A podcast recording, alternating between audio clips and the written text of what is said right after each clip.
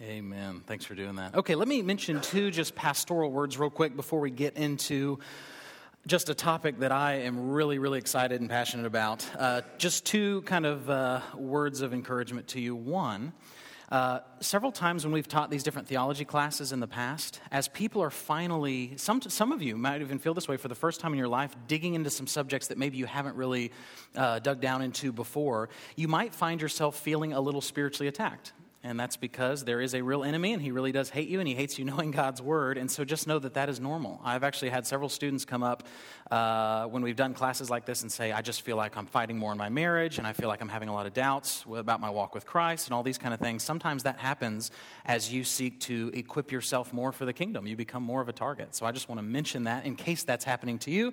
Welcome. That's normal. Uh, so the other thing I want to mention is as we continue learning more and more about the Bible, more and more about theology, one of the things you'll always have to be on guard for is pride. Okay? Knowledge puffs up. So the knowledge is not what's bad. What happens is it's easy to start seeing what the Bible says clearly and start looking at other people and start looking at other Christians with kind of a condescending attitude. And so we want to make sure we don't do that.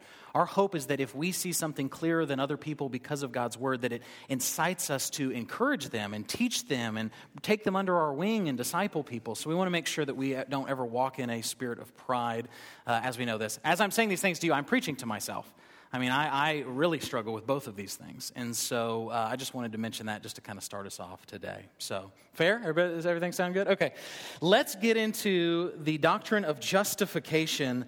This is something I'm extremely passionate about. Here's why I think the gospel is the message of the kingdom of God, which we've already talked about. It's the message that because Christ is king and God is reestablishing his kingdom, everything eventually is going to be okay through the death, burial, and resurrection of Christ. But the reason I'm so passionate about this doctrine is because this is a doctrine that if you get it right, it will set you free from your works based performance, from trying to earn God's favor, from feeling like God is disappointed or mad at you. When you realize that Christ, that Jesus paid it all, nothing but the blood, that when you realize that God has done everything on your behalf in Christ, and your job is simply as a passive recipient of his mercy and love and grace, it just sets you free. All right, it sets you free. Justification is the doormat to the kingdom. The kingdom of God is the gospel, but how do I get to be a part of this kingdom? How can I personally be made right before a holy God who has wrath towards sin? That's the question we're going to try to answer today in the doctrine of justification. So, we're going to approach this a little bit differently than you typically would in a New Testament theology class because we're going to start with a little church history. But first, let me give you a definition. This is Wayne Grudem's definition, which is uh, not, a, not a bad definition. Justification is an instantaneous, legal act of God in which he thinks of our sins as forgiven and declares us to be righteous in his sight. All right? Let me read it again. Justification is an instantaneous, legal act of God in which he thinks of our sins as forgiven and declares us to be righteous in his sight. So, the question we're trying to answer this morning is simply this How does one go from being under God's wrath from being seen as innocent and beautiful and forgiven in God's sight? That's what we're trying to figure out. It's the existential human question. How can I maybe be made right or declared right or whatever it may be before a holy God? How do I go from sinner to saint in God's eyes? And that is the topic of justification. Okay? Everybody with me so far? Okay, so with that in mind, we're going to start with three different models. we're going to do a little church history, three different guys, and we're going to try to answer the question with each of these great thinkers. And by great thinkers, this one is not. He's very evil. We'll talk about that in a second. With each of these thinkers, we're going to ask whether or not justification is by grace alone, meaning, is it completely a gift of God, or is there some sense in which you merit it? You earn it, you put God in your debt. And we're going to ask, is it by faith alone? How do I get that grace? Do I do something to receive the grace of God, or is it merely by trusting the fact that God will give it to me that I have it? That's the question we're going to try to answer. So let's look at these three figures here. These two guys are good guys. This is a bad guy. Let's start with the bad guy, Pelagius. All right? His name is Pelagius. Pelagius was a British monk. Uh, you're talking 300s, 400s, so somewhere in the early church. And what Pelagius taught was a pure works based salvation in the worst sense of the, ter- in the worst sense of the term. To Pelagius, you literally merited the favor of God. You were not born totally depraved. You were not born totally sinful to Pelagius. To Pelagius, if you simply would just be more obedient and try harder, you could have eternal life. That was Pelagius. Well, Pelagius, what about all these passages in the New Testament that talk about God's grace? God's grace to Pelagius, listen to his definition of God's grace. God gave you his rules so you would know what to do. That's Pelagius' view of grace. It was gracious for God to give you the Ten Commandments. It was gracious for God to give you the Old Testament. So if you'll just simply keep these laws in the New Testament, it's gracious for God to tell you who He is and what He desires. And if you will simply keep these things, you will have salvation. That's Pelagius. Pelagius believed in a pure, works based salvation. Grace was that God told you what you should do and haven't left you in the dark. It's not that He helps you do it, though. You have to do it on your own effort. And so, according to Pelagius, mankind is not born totally sinful and not born totally depraved. Mankind is born somewhat neutral, and you can kind of pick whether or not you're going to be obedient or not. All right? Does this sound very Christian to you? It's not. There are no Christian denominations today that hold to Pelagius' views. The only people that do are the cults. All right? Mormons, Jehovah's Witnesses, those who actually think that you can somehow earn and merit the favor of God. Islam, if you have more good deeds than bad, this kind of stuff, that's Pelagius' thinking. So, with Pelagius, is salvation by grace alone? Certainly not. And he would agree with that. It is in the sense that he's given you God's law, but that's not really what we mean when we say grace. Uh, for me to be someone dead in my trespasses and sins, and God says, hey, here's all this way you can live, that doesn't help me because I'm a corpse. All right? Is it by faith alone? No. Pretty simple. Pelagius, bad guy. We don't like Pelagius. Pelagianism means a true works based salvation. Semi Pelagianism means that it's by faith and works. So a lot of the cults and things like that are actually more semi Pelagian. Okay? Everybody with me so far on Pelagius? All right, if, if this was an elementary school class or something, I'd have us all boo every time I said Pelagius, all right, just to inculcate it into you. He's a bad guy. Now, there arose a hero to fight Pelagius, all right? and his name is Augustine. Aurelius Augustinus of Hippo, Saint Augustine. All right, it's pronounced, by the way, Augustine. It's not Saint Augustine. Saint Augustine is what's growing in your front lawn, okay? Or a place in Florida. Or as R.C. Sproul says, remember, Saint Augustine is in Florida, Saint Augustine is in heaven, okay? So, Augustine, who's Augustine? Augustine grew up with a mother who was a Christian. His father was not. Uh, he joined a cult when he was young uh, called Manichaeanism. Uh, he lived in uh, a lot of different places. He eventually became the, the bishop of a town in North Africa called Hippo, like the animal. And uh, Augustine had a very uh, he lived very wildly. I mean, he uh, would sleep around with a lot of different people. He had a child out of wedlock to a, uh, a woman who we don't know her name. Uh, it's never written down anywhere her name. I had a professor that used to just call her Roxanne. All right, so Roxy. We don't know who he was married to. He had a son out of wedlock named Deodatus, and uh, he could not. He was brilliant, though. So he was a rhetoric professor, very brilliant, schooled in Greek philosophy and rhetoric and speaking and logic and all these kind of things. And uh, he could not get past the fact that there was evil in the world, and yet God was the God of the Christian Bible was said to be good. That was his big hangup until one day he was radically converted uh, as he was, as he tells the story, he was sitting in a garden and he just felt overwhelmed by his sin. And he heard some kids on a swing singing a little children's song. You know how you might sing Ring Around the Rosie or something like that as a kid? And as the kids are singing, they're singing tolle lege, tolle lege, which in Latin means take up and read, take up and read. I don't know what song that is. I don't know how many kids sing about reading, but that's what he said they said. And uh, he took that as a sign from God to open the Bible and read it. And so he opened up to the book of Romans and he read in the book of Romans, and he instantaneously, that moment, realized that Christianity was true, repented, trusted Christ, felt born again.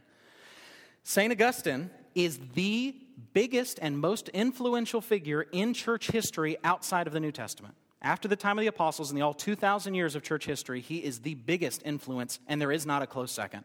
Catholics appeal to him, Protestants appeal to him. Uh, if you believe that you are saved by God's grace alone, that doesn't come from Augustine, that comes from the Bible, okay? But that was popularized by Augustine. Augustine was the opponent of Pelagius.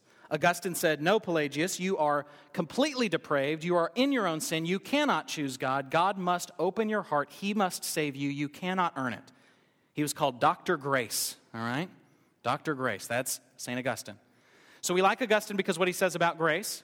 We like Augustine because what he says in some places about the unity of the church. He's a big proponent of the Trinity. He studied the Trinity for 19 years before he wrote De Trinitate on the Trinity. All right, so he is quite a thinker. Uh, during the Reformation, both the Catholics and the Protestants are appealing to St. Augustine. That's how big he is. At the University of Wittenberg, where Martin Luther taught, their cry was not just sola scriptura, it was the Bible and Augustine. When you're quoted up there almost on the same level of scripture, you know you've had a major influence. So Augustine, in fighting Pelagius, said, No, no, no, no, no. The gift of God must be a 100% grace gift. We cannot earn it at all. God literally just gives it to us because of what Christ has done. Okay? My son's middle name is Augustine after this figure. Okay? So, with Augustine, he gets so much right, but he's not perfect. All right? He's a good guy. He's on our team. You'll see him in heaven. He gets so much right, but he's not perfect. With Augustine, is salvation by grace alone? Do you merit it or is it a gift of God? It's a gift. Is it by grace alone? Yes. Amen. Exclamation point. But according to Augustine, it's not by faith alone. This is where he got it wrong. Okay? To Augustine, it is completely a gift, meaning you cannot earn it. All right? You're not in heaven because of your spiritual resume. But you have to do certain things to receive the grace. Think of grace almost as like a substance. All right, almost as like uh, like water or air or some clump. I can hand you a clump of grace. Think of it like that. According to Augustine, the way you get God's grace, it is by grace alone, and that you don't earn it. But the way that you get it is by doing certain church rituals and things like penance. So think of it this way: God puts a little bit of the grace in the waters of baptism as you're baptized by an, as an infant, which is what they were doing at this time in the 400s. Uh, or God puts a little bit of grace in communion when you take communion. God puts a little bit of grace when you do penance. And so, though you don't earn this gift, you have to still do some things to receive that gift of grace. Do you see how the lines can easily become blurred here? When I say it's by grace alone, but you have to do these certain things to get the grace. Do you see how that can start to start to sound a little too much like Pelagius? This is the official view of the Roman Catholic Church okay, is that it is by grace alone, but it's not received by faith alone. So a lot of times we don't understand this as we're engaging Catholics. We start to say, You're trying to earn it. You're, you need to just trust Christ. And they're saying, No, no, no, I'm not trying to earn it. I believe it's by grace. I'm Augustinian. I'm Catholic. And then we have to explain, okay, how do you get the grace? So if God's going to give you a gift, do you have to do something to get the gift, or do you simply receive it in the open hands of faith? Everybody with me so far on who these two figures are? Okay. Lastly, who holds the view here at Parkway? Uh, Martin Luther. Martin Luther, son of Hans Luther, who was a harsh father. He's a German in the late 1400s, early 1500s. And uh, Martin Luther was an Augustinian monk, all right? And Luther, and I won't go into a bunch of facts about his life, he's a very fascinating figure. If we ever teach church history here, we'll spend a lot of time on Martin Luther. But suffice it to say that Luther absolutely was racked with a guilty conscience and trying to earn the favor of God. Okay? He is the prototypical stress yourself out, trying to make God happy with you and love you kind of person. I very much like Luther because I feel like a lot of his wrestles are my wrestles. So he would go to confession and confess his sins to a priest, and then he would immediately walk out of the confessional and think, Did I really mean that? Was I really sorry enough? Well, if I was really sorry for my sins, why do I still keep doing them? Maybe I didn't really mean it. And he would go back in. The priest had to tell him, even though he was a priest, go away. Come back when you have something real to confess. All right? Uh, he would uh, constantly stress out, very introspective, uh, one time to punish his, himself for his own sins, to try to show God how sorry he was, slept outside all night in the snow with no clothes, and his monks had, other monks had to come drag him in and nurse him back to health. Uh, he said that if salvation could ever have been earned by monkery, it was I. If, if someone could ever earn salvation through being a monk, it was I. So he is a guy that's actually, absolutely realizes that God is holy, God is wrathful. He demands that we be perfect, but we're born broken and sinful. Think about how crazy that is. God demands that you're born uh, that you be that you would be perfect, yet you're born completely dead to God and in sin, and then he damns you forever because you can't actually obtain this perfection. I mean, Luther's very logical here. And so he hated the idea of the righteousness of God. He hated the idea that God was righteous because, in his mind, the main focus of that was that if God is righteous, he must damn sinners. He must dispense righteousness. He must uh, bring the hurt on people who deserve it. Until one day he was reading in Romans and he read about how the just shall live by faith and that God justifies by his faith. And in that moment, he realized wait a second, God's righteousness isn't just the fact that God himself is righteous and damn sinners. It's that God sees those who have faith in Christ as righteous. And he said at that moment it felt like he had been born again and entered the gates of heaven itself. Martin Luther, following Augustine, said that salvation is by grace alone. Yes! And here you get a distinctly Protestant doctrine. What is one of the biggest thing that separates Protestants, like Baptists, from Catholics? And he said that it is by faith alone. It is by faith alone. Okay? So not only do we not earn it, it is a gift. Christ has to purchase all of our salvation. It's not like Christ does 90% on the cross and we do 10%. Christ does 100%. But now, how do I get that justification? How do I get God to see me as righteous? It's simply by faith. Salvific faith is simply where you stop calling God a liar. It's simply where you stop calling God a liar. When Jesus died for your sins and God wants to save you, and if you'll simply ask Jesus to save you, that He will, it's where you simply believe that. God's not a liar. He's not trying to trick you. He's not asking you to jump through hoops. It's by simple repentance and faith in Christ, where we realize we have fallen short of a holy God that demands that we should be perfect. So we fall on our face before King Jesus and we say, Have mercy on me, a sinner. And He does. And He does. Okay? So we believe that justification is by grace alone, that we do not merit it or earn it. And the way we receive it is through faith alone.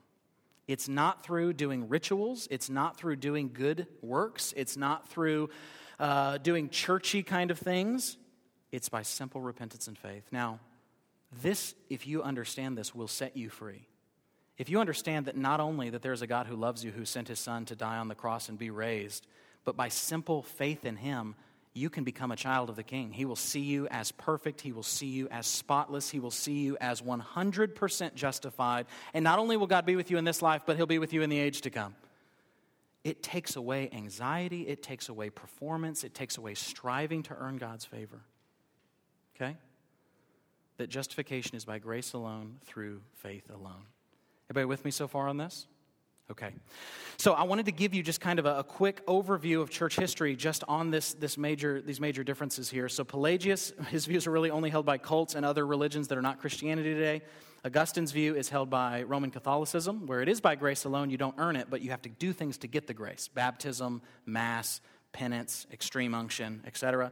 And then in a Protestant view, so this is everybody else, all right? So this is going to be Baptist, Methodist, Presbyterian, uh, all kinds of stuff. Uh, this uh, even Episcopalian. That's going to be Luther's view. That's by grace alone, through faith alone. Everybody good on that? Oh, okay. Some some some questions in the middle. Let's go for it. They're traditionally going to be here if you believe. So, well, it depends. There are. Uh, okay, I want to say this without getting in trouble. Okay, so. Uh, Methodist officially would be this view that it is by grace alone through faith alone, but that you can stop having faith and you can reject Christ and you can lose your salvation with certain Methodist groups. Not all of them, actually, but most of them. Okay? Uh, when it comes to Church of Christ, it depends. Because there's not a set creed with the churches of Christ, they're very independent of one another. Uh, you will see them somewhat across the board. Most of them officially would say uh, it depends. I've seen all, I've actually, so I was actually raised Church of Christ. I actually didn't get saved until I was 18. It was actually at a non Church of Christ church, but that doesn't mean they're obviously saved Church of Christ people. Uh, but I've seen all three of these, to be honest with you. I've been to some where I really do think it is some type of works based stuff. You keep doing good things, and if you don't do enough good things, it's not just Christ's gift, you actually will be damned. I've seen others that are kind of Augustinian. It is by God's grace alone, but you're going to get God's grace by going through the waters of baptism or whatever it might be. And then I've seen others. There are others that are more Lutheran in the sense that they do believe it is by grace alone through faith alone. So it varies with them. Uh, they would not like the classification I just gave them, uh, but I think that's probably true. At least that's been my experience. So, uh, yeah, one more question.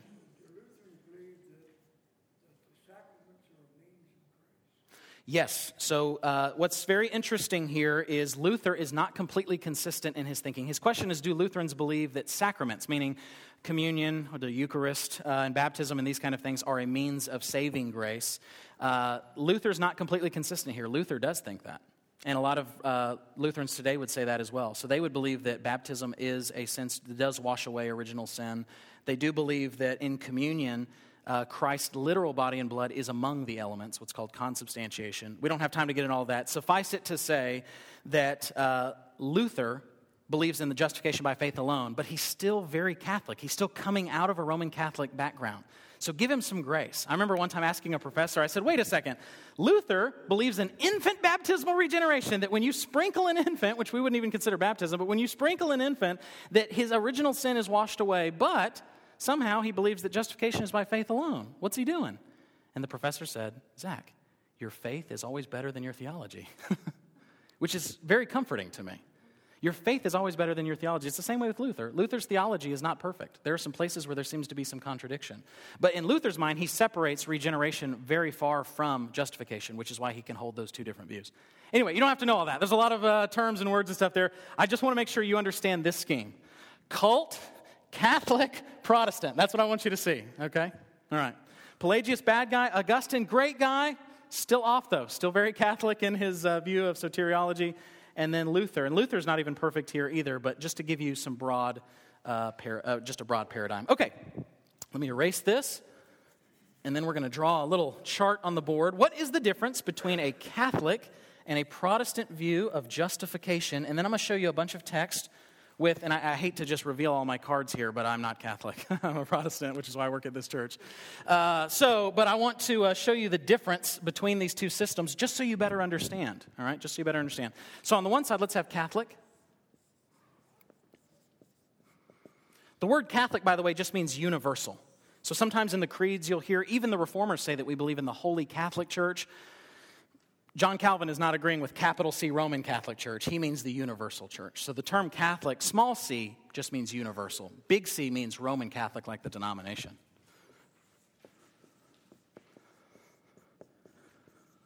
Protestant. Okay, let's talk about the differences of justification, how one is made or declared right before God within a Catholic and a Protestant view. Okay? Number one, put some lines under here. Number one, With a Catholic, justification is imparted, and with a Protestant, it is imputed. What does that mean? In a Catholic view of justification, God actually makes you righteous. He actually makes you righteous. To say it a stronger way for a lot of Protestants, there's no distinction in Catholic thinking between justification and sanctification. They're the same thing, okay? So in Roman Catholic theology, God justifies the just. You become more and more righteous in Roman Catholicism the more you live Catholically. So let's think of it this way. Let me give you a little example. Let's say God demands that you have 100 good points to be saved, okay? You might get 10 of those points at your infant baptism. When you take Mass, you might get five more points. When you do penance, you might get two more points. And what happens if you die with 80 points? Well, you then go to purgatory, where you burn off the other 20. Okay? I'm not meaning to be, I'm not meaning to, to, to be trite or something like that. That's the view. You actually become more and more justified as time goes on. Okay? Because it's something that you're actually becoming. In the Protestant view, when it's imputed, here's simply what this word means that God reckons it to your account. God reckons it to your account. Okay? God reckons your sin to Christ's account on the cross he reckons Christ's righteousness to your account. And this is specifically in uh, Luther had a right hand man, kind of the Robin to his Batman named Melanchthon. This is his view. He's really the one that popularized Luther's view. So the big difference here is that in, Catholic, in Catholic thinking, that righteousness is imparted, it's given to you, and it's something you become intrinsically. And in Protestant thinking, it's something that's reckoned to you. God sees you as righteous, even though you're still broken and sinful. Anybody in here not ever sin? Then how can God see you as 100% righteous? Well, because it's, it has to do with how he views you. He imputes Christ's righteousness to you in a Protestant system. Christ is perfect, he is sinless, and God sees you. The Father never sees you without his Jesus glasses on, to say it that way. Okay? And when he sees you with his Jesus glasses on, guess what? He sees you as loved, spotless, pure, perfect, sinless, adopted son. Although Christ is a son by nature, but you're an adopted son. Okay? Another difference is that in Catholic thinking, justification is progressive. Progressive. And in Protestant thinking, it's instantaneous.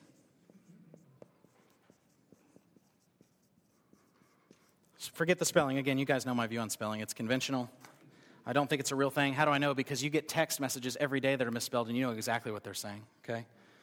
It only matters if it's confused with another actual word. Anyway, so I won't get into that. That's a, that's a uh, soapbox. Okay, progressive. So in Catholic thinking, you're justific- you become more and more justified over time. In Protestant thinking, it's instantaneous. Let me give you an example. Let's say you are Roman Catholic and you're going to get a PhD in God's school of justification, all right, to do it that way. You enroll, and as you take classes, you become more and more educated. You take classes, you're more educated. You jump up to the next level. You take more classes, you're more educated. You jump up to the next level. And by the time you're done, they award you a PhD. You've grown in your knowledge over time, and at the end, they award you a PhD. And if you haven't quite met the requirements of a PhD, you can actually receive some of those from Mary and the saints. You can cheat off their test a little bit, and you can get that PhD. Everybody with me so far? In Protestant thinking, it's instantaneous. So here's how it works out I show up to the university, and on day one, they give me my degree. They give me a PhD. They say, There's been another student here before, and he was the best student we've ever had, and his name is Jesus.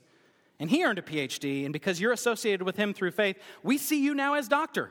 You have all the rights and privileges thereunto appertaining, or whatever it is they say when you graduate. So from day one, you're doctor, and you're seen as doctor. It's an actual doctorate. You can teach classes. All of it is credited to your account. And classes start the very next day, and they go for the rest of your life. You're already declared to be a doctor in this scenario, and then you, over time, start to actually become what you've already been declared to be. That's what sanctification is. Sanctification is simply where we're becoming what God has already declared us to be. God has already slammed down the gavel and said that you're perfect in Christ. And now we get to learn to be what we are. We get to learn to be what we are. Let me give you another difference here. in Catholic thinking, we already talked about it being something you actually become versus something you're declared to be. In Catholic thinking, it's intrinsic. Intrinsic. And in Protestant thinking, it's extrinsic, which I think is a word. I am about not inventing words, even though I don't care about spelling. In Catholic thinking, as you partake in more means of grace, as you partake in the Mass every week, as you uh, do penance, as you do spirit inspired acts of love, and these kind of things, you actually become more righteous you actually become more justified. It's intrinsic. All right? You become more worthy of God's love because you actually have grown in their thinking. In Protestant thinking, justification is extrinsic, it comes from Christ. If you start trying to talking about internal justification to the reformers, it will make them see red. All right? They hate that. It is extrinsic, it is outside of you. It's called the iustitia aliena, the alien righteousness of God, meaning it comes from outside of you. The righteousness you have is not something that's inside of you and intrinsic to you. It's something that comes from Christ. It comes from someone outside of you who is Christ and is reckoned to your account. Okay? Another difference is I'm going to have to erase some of these, by the way, just so I don't have to write lower on the board. In Catholic thinking, it's greater in some than in others.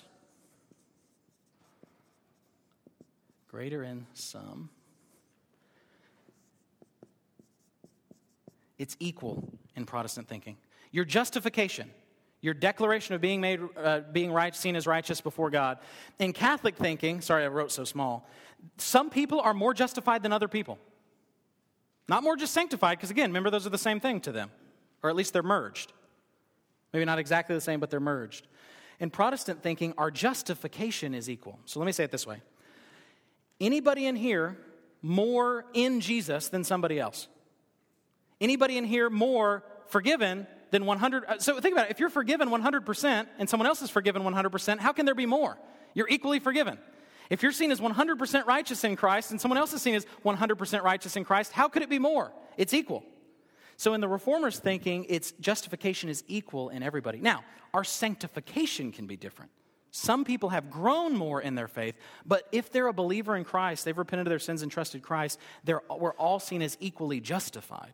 We're equally adopted. We're equally uh, righteous. We're equally forgiven. What's different is how much we actually live in that freedom we've been given. Okay? But in Catholic thinking, it is greater in some than in others. And lastly, in Catholic thinking, it's by faith plus sacraments plus acts of love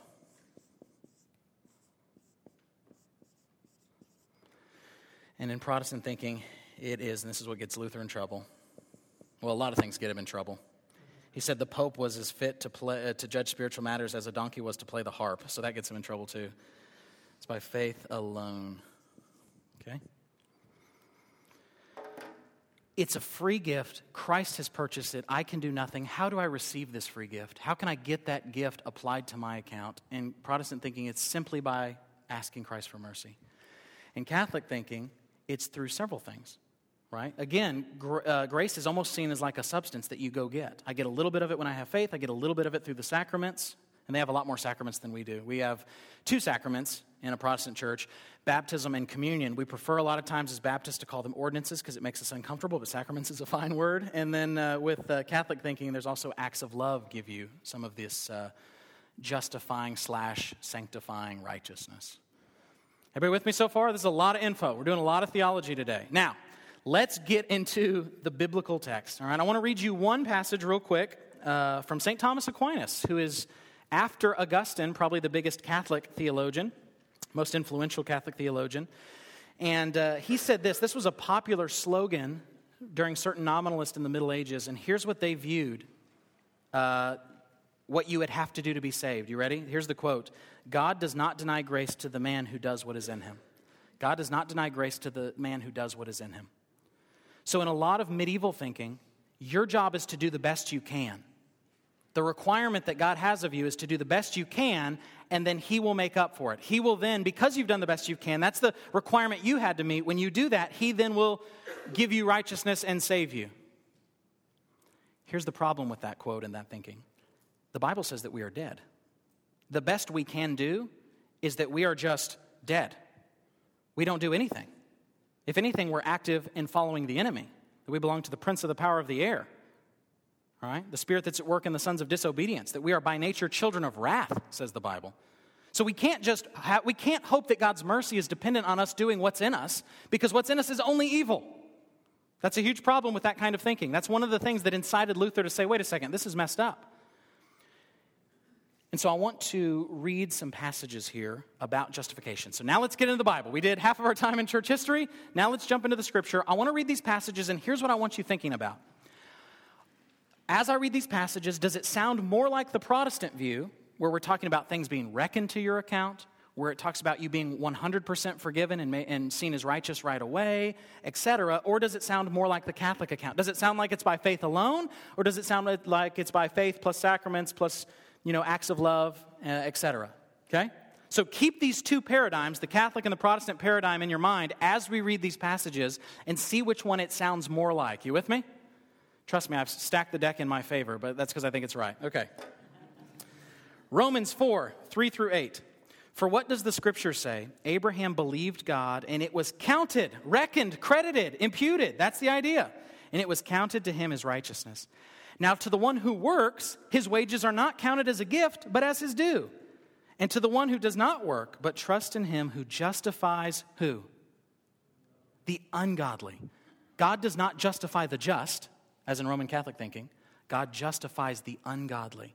God sees us as something we're not, He sees us as what Christ was justify the ungodly, his faith is counted, there's the reckoning language again, as righteousness. Just as David also speaks of the blessing of the one to whom God counts righteousness apart from works. Blessed are those whose lawless deeds are forgiven and whose sins are covered. Blessed is the man against whom the Lord will not count his sin. Romans 10, 8 through 11. We're going to read a lot of scripture together let me say this if you're someone like me who constantly feels like God is frustrated with you, maybe you're saved, but He's always kind of just wishing you would do better. He's kind of got His arms crossed and He's like, come on, you can do better. Let these texts wash over you. You cannot do better than Christ has done. He has done it all on your behalf. Your strivings can cease. Faith is resting. It's resting. Let's look at these again. Sorry, Romans 10, 8 through 11. But what does it say? The word is near you, in your mouth and in your heart. That is the word of faith that we proclaim. Because if you confess with your mouth that Jesus is Lord and believe in your heart that God raised him from the dead, you will be saved. For with the heart one believes and is justified. Not by doing all these other external works, but simply by believing the heart one is, quote, justified. And with the mouth one confesses and is saved. For the scripture says, everyone who believes in him will not be put to shame. Romans 3, 21 through 28. But now the righteousness of God this is the passage, by the way, in uh, Romans 3, I think, that actually was the one Luther was converted by reading. But now the righteousness of God has been manifest apart from the law, although the law and the prophets bear witness to it. The righteousness of God through faith in Jesus Christ for all who believe, for there is no distinction.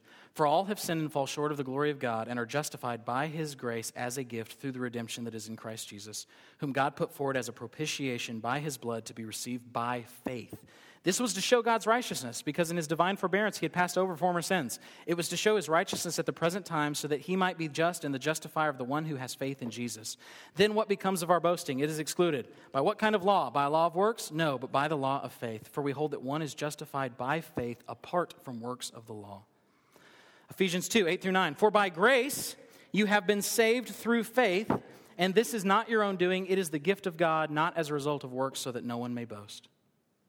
Acts 10 44 through 45. Why Peter was still saying these things, the Holy Spirit fell on all who heard the word. The reason I mention this one is this is in Acts 10 where Paul is preaching to Cornelius' household, and they don't do anything. They don't do any religious ritual. That He simply preaches about Jesus, and the Holy Spirit falls on them. Simple hearing through faith, okay? And the believers uh, from among the circumcised who had come with Peter were amazed because the gift of the Holy Spirit was poured out even on the Gentiles. Acts 15, 8 through 9.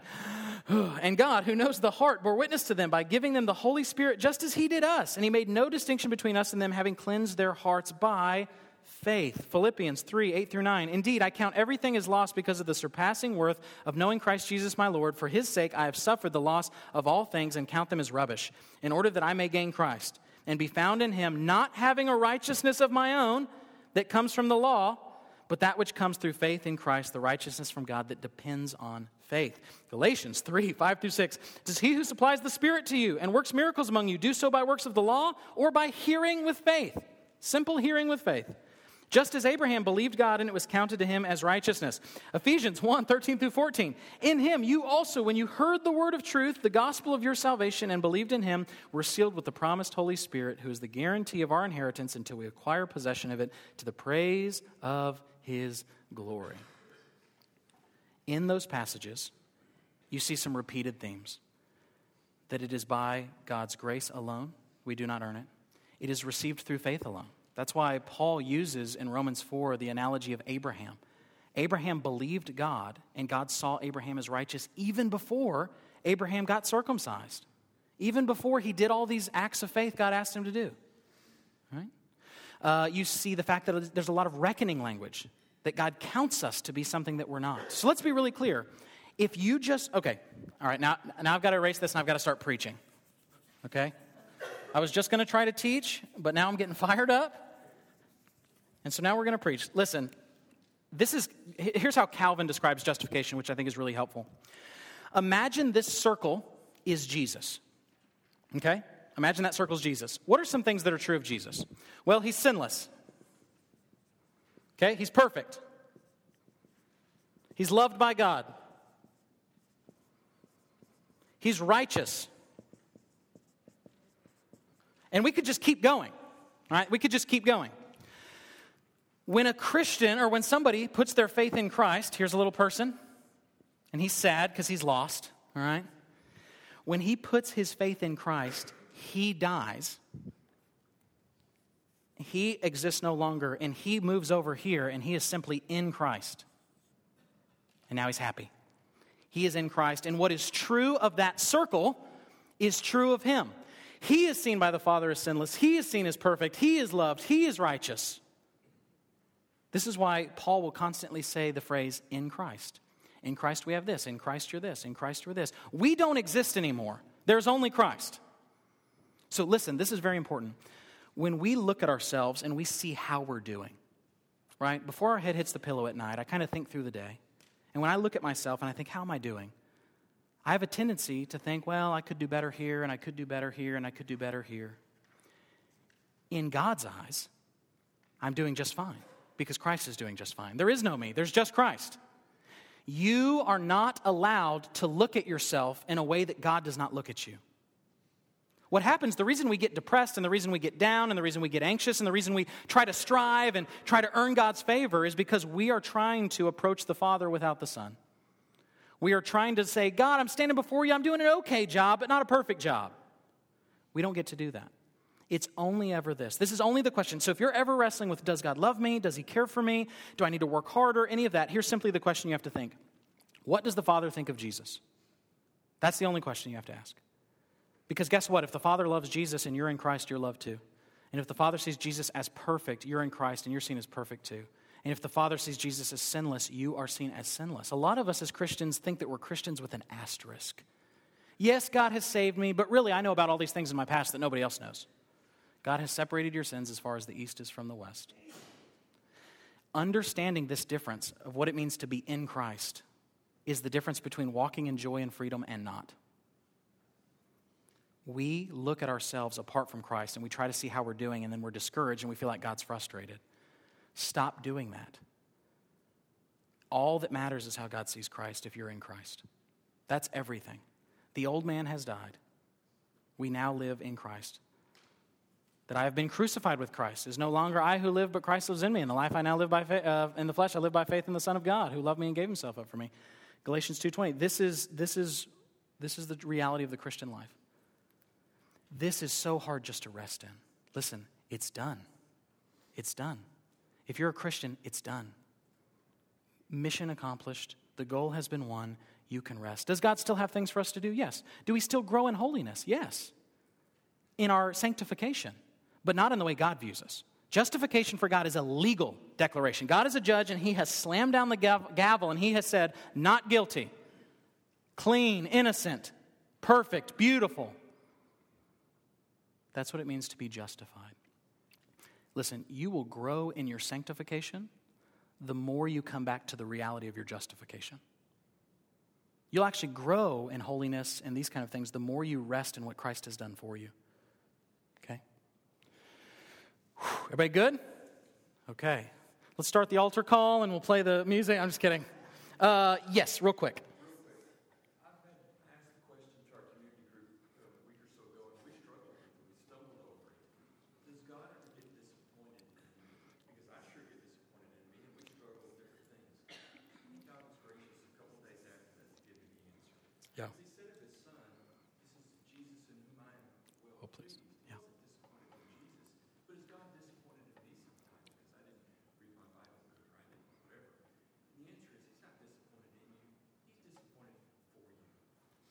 Yeah, I, I think.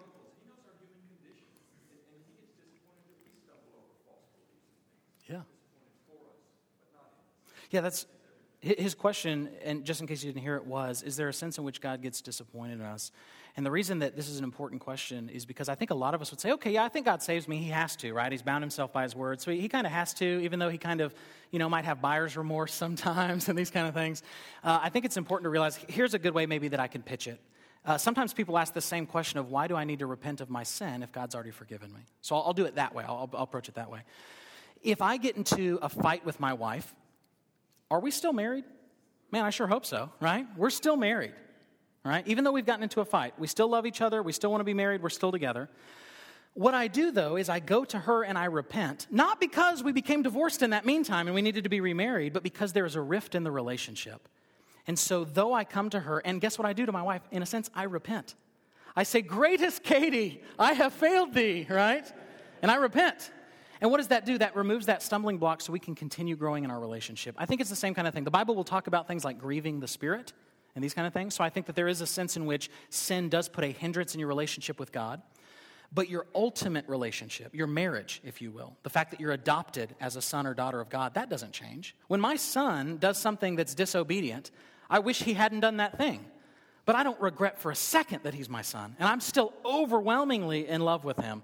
And when I have to discipline him, you know, your parents would say this as a kid and you thought it was so stupid when they said, This hurts me more than it hurts you. And I'm like, You don't know what a belt feels like, you know? But man, it's so true because I love that little squishy, big headed baby, all right? And I think it's the same way with God. I think there is a sense in which you can grieve the Spirit. Sin in your life can hinder your relationship with God. We are commanded to walk in righteousness because we're in Christ. This is the fuel for why we grow in sanctification. But that ultimate love, that ultimate relationship does not change. Okay, now with all that in mind, let's get into the sticky book of James, all right? Martin Luther did not like James. He called it the uh, right straw epistle, the epistle of straw. He didn't like it. He thought James didn't understand the gospel, which is ridiculous because you go to the Bible to find what the gospel is.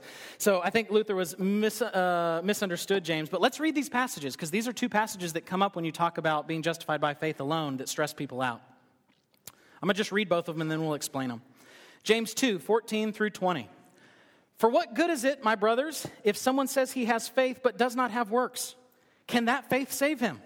If a brother or sister is poorly clothed and lacking in daily food, and one of you says to them, Go in peace, be warmed and filled, without giving them the things needed for the body, what good is that? By the way, this is one of the reasons why we also care for people's practical needs, not just their spiritual needs. You don't really love them if you're also not willing to provide for their practical needs. Verse 17. So also, faith by itself, if it does not have works, is dead.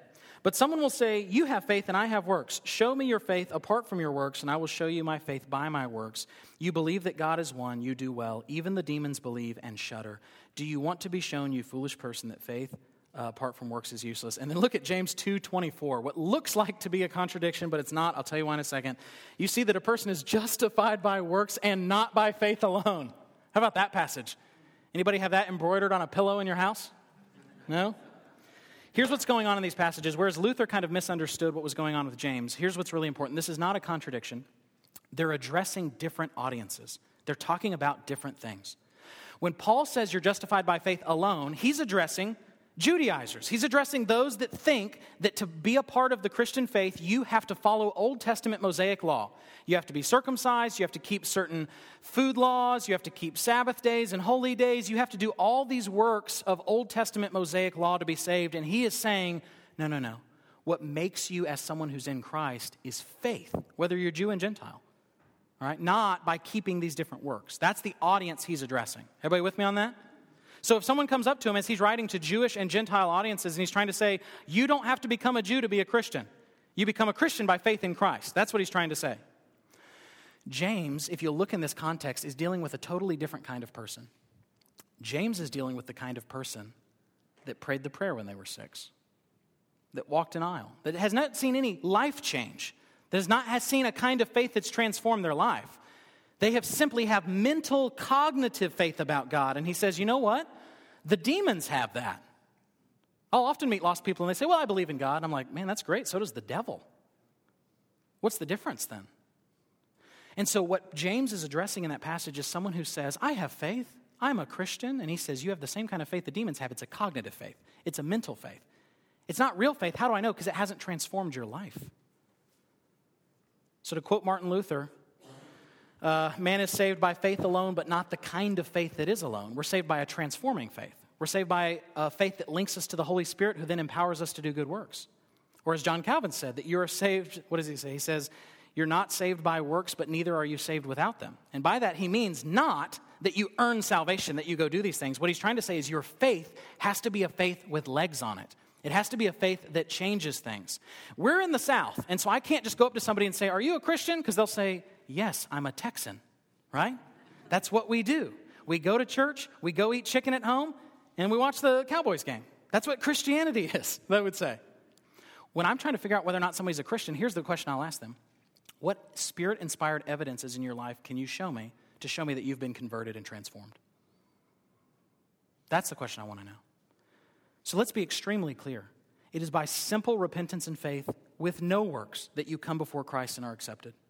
Okay? As I, I think I quoted this recently, but uh, uh, Spurgeon said that when a man comes before God for salvation, he must not only repent of his bad deeds, but of his good ones. We come before him with empty hands of faith, resting just in Christ. And that's how we're justified. If we have the Spirit, though, and God gives us His Spirit, He regenerates our hearts, He does these things, it will produce a life change it will produce a life change. So here's my fear. My fear is that you start to say, oh man, I don't think there's a lot of good things in my life. Maybe I should try harder and do more good works. No, Pelagian, we don't want to do that. What you do is you go back to the cross. You love Jesus, you worship Jesus, you pray to Jesus, you focus on Jesus, you realize what he has done, and that is what transforms you. That's what gives you the motivation. The more I try to not sin, the more I sin. Because my focus is on not Christ as my Savior, but me. You can make not sinning your Savior. The more I just rest in the love of Christ, I find myself naturally growing, even though I'm not trying. Paul will constantly do what's called an, uh, an imperative, in, what is it? I'm sorry. It is an indicative and imperative. What that means is he says something that's true, and therefore he gives you the command. Because you're in Christ, go do this. Because you've been forgiven, live like this. Because the old man is dead, do this. Because this is the case, put on Christ. But what we do in that command and that imperative is fueled by what's already true of us in Christ. I mean, the difference between getting this and not is it's not I do good deeds and therefore I'm saved.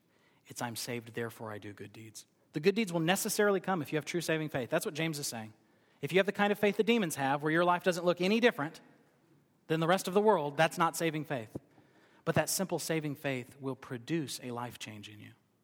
Now, I don't mean, so, listen, some of us were saved from radically depraved backgrounds where we were just, you know, on drugs and, you know, living licentiously and all these kind of things. But a lot of us were saved out of more religious backgrounds. That's how my conversion was. So I'm not saying that you have to, there has to be this big switch between I was doing heroin one day and then I wasn't the next. But there is a life change that's produced, even if your conversion is very subtle, if you want to say it that way. There is something that's different. Though I was very righteous in the world's eyes, I didn't know Christ. And when I actually met Christ, all of a sudden I loved him. I didn't even know why. I was like, oh my gosh, I just love Jesus so much, and I believe he died for me. And I used to sit in my room as an 18 year old and listen to worship songs and cry after I started going to this church. And I'm like, what is happening to me? Conversion. All right? God was changing my heart. That's a difference. I didn't curse before, I don't curse after. But the reason I don't do it, or whatever, has changed completely. The first was I was trying to be a good person and merit God's favor. The second was I just love Jesus and I want to obey Jesus. Or as one pastor says, there's not good people and bad people in Christianity, there's bad people and Jesus. And every one of us has to fit into one of those two categories. I recommend we all be in the Jesus category, all right? Okay, that is a lot of theology. Let's spend the last, I don't know, five, ten minutes talking about a major theme in the New Testament. Everything I've just said is true, at least I sure hope it is, I think it is. Uh, but the, the, there is a focus in the New Testament that when we talk about justification is often missed, okay? Here's the focus.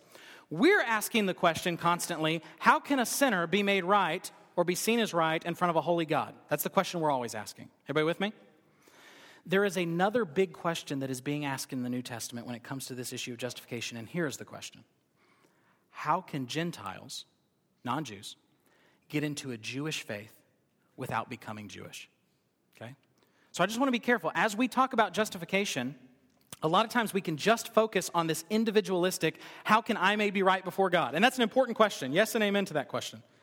The reason I want to bring that up is because that's a big area of struggle for American Christians. I heard somebody say that Pelagius was the patron saint of America, and I thought that was a pretty smart quote because he's right. We don't want that to be the case.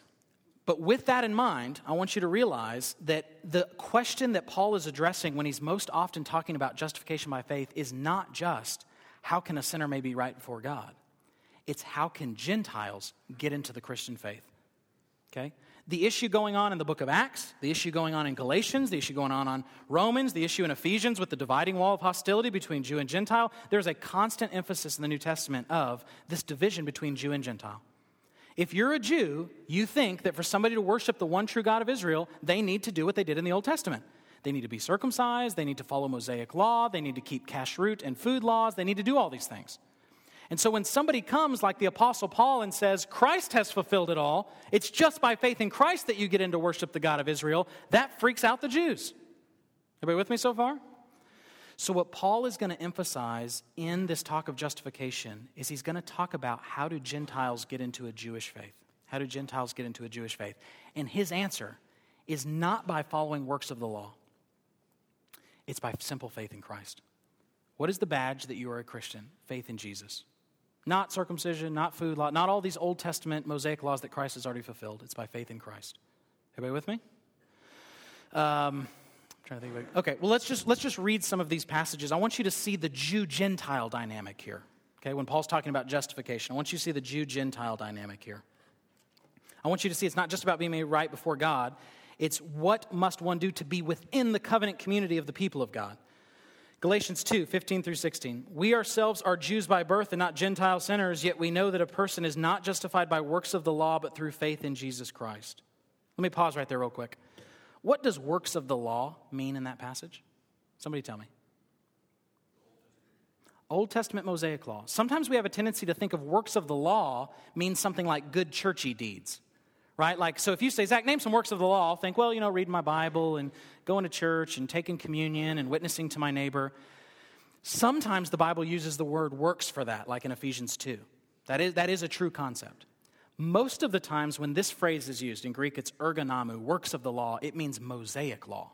Okay? Mosaic law. That's what he's addressing in this passage. uh, so that we also have believed in Christ Jesus in order to be justified by faith in Christ and not by works of the law, because by works of the law, meaning Mosaic works, no one will be justified. Romans 3 28 through 29. For we hold that one is justified by faith apart from works of the law. Again, Mosaic law. Or is God the God of the Jews only? You see the Jew Gentile dynamic here. Is he not the God of the Gentiles also? Yes, of Gentiles also, since God is one who will justify the circumcised by faith and the uncircumcised through faith. Galatians 3 7 through 9. Know then that it is those of faith who are the sons of Abraham. Right? Again, the Jews prided themselves of being sons of Abraham. It's those who have faith that are sons of Abraham. And the scripture, foreseeing that God would justify the Gentiles by faith, preached the gospel beforehand to Abraham, saying, In you shall all the nations be blessed. So then, those who are of faith are blessed along with Abraham, the man of faith. Galatians 3 25 through 29. But now that faith has come, we are no longer under a guardian. We're going to talk about that next week. Do we have to follow Old Testament Mosaic law? If so, which ones? We're going to talk about that. Verse 26 For in Christ Jesus you are all sons of God through faith, for as many of you who were baptized into Christ have put on Christ. There is neither Jew nor Greek, there is neither slave nor free, there is, uh, there is no male and female, for you're all one in Christ Jesus. And if you are Christ, then you are Abraham's offspring, heirs according to the promise. Acts 15 19 through 20. Therefore, this is when they get together, and Jeff, if you want to go ahead and come on up here, you can. This is when they get together uh, in the book of Acts, because Gentiles are getting into the church, and their question is this What do the Gentiles have to keep? If they're going to be hanging out with Jews, what rules in the Old Testament do the Gentiles have to keep? And here's their decision. Therefore, my judgment is that we should not trouble those of the Gentiles who turn to God but should write to them to abstain from things polluted by idols and from sexual immorality and from what has been strangled and from blood. Specifically, the things that are going to be offensive to their Jewish neighbors. But they don't have to keep the Mosaic law. That's their decision. Okay? So I say all of that. We don't have enough time to go into that because I started getting into preacher mode with Luther and these kind of things. Suffice it to say that there's a huge emphasis. Just keep this in mind. Keep in mind the original context when you read the New Testament. Paul is not like Martin Luther, who just has a bad conscience asking how he can be saved before God. He's trying to figure out how can Gentiles be a part of the people of God without becoming Jews? And his answer is by faith. His answer is by faith. Abraham was a Gentile before he was a Jew, right? He's a moon worshiping pagan from the town of Ur, and God takes him out and says, Hey, you're going to be my guy, and these are going to be my people. And that's kind of Paul's point. Abraham was actually a Gentile, and he put his faith in God, and he was made a son of God. Right? So, Jeff. Jeff will now come and say smarter things than I have said. All right, let's take, a, let's take some time for questions. we got about 15 minutes.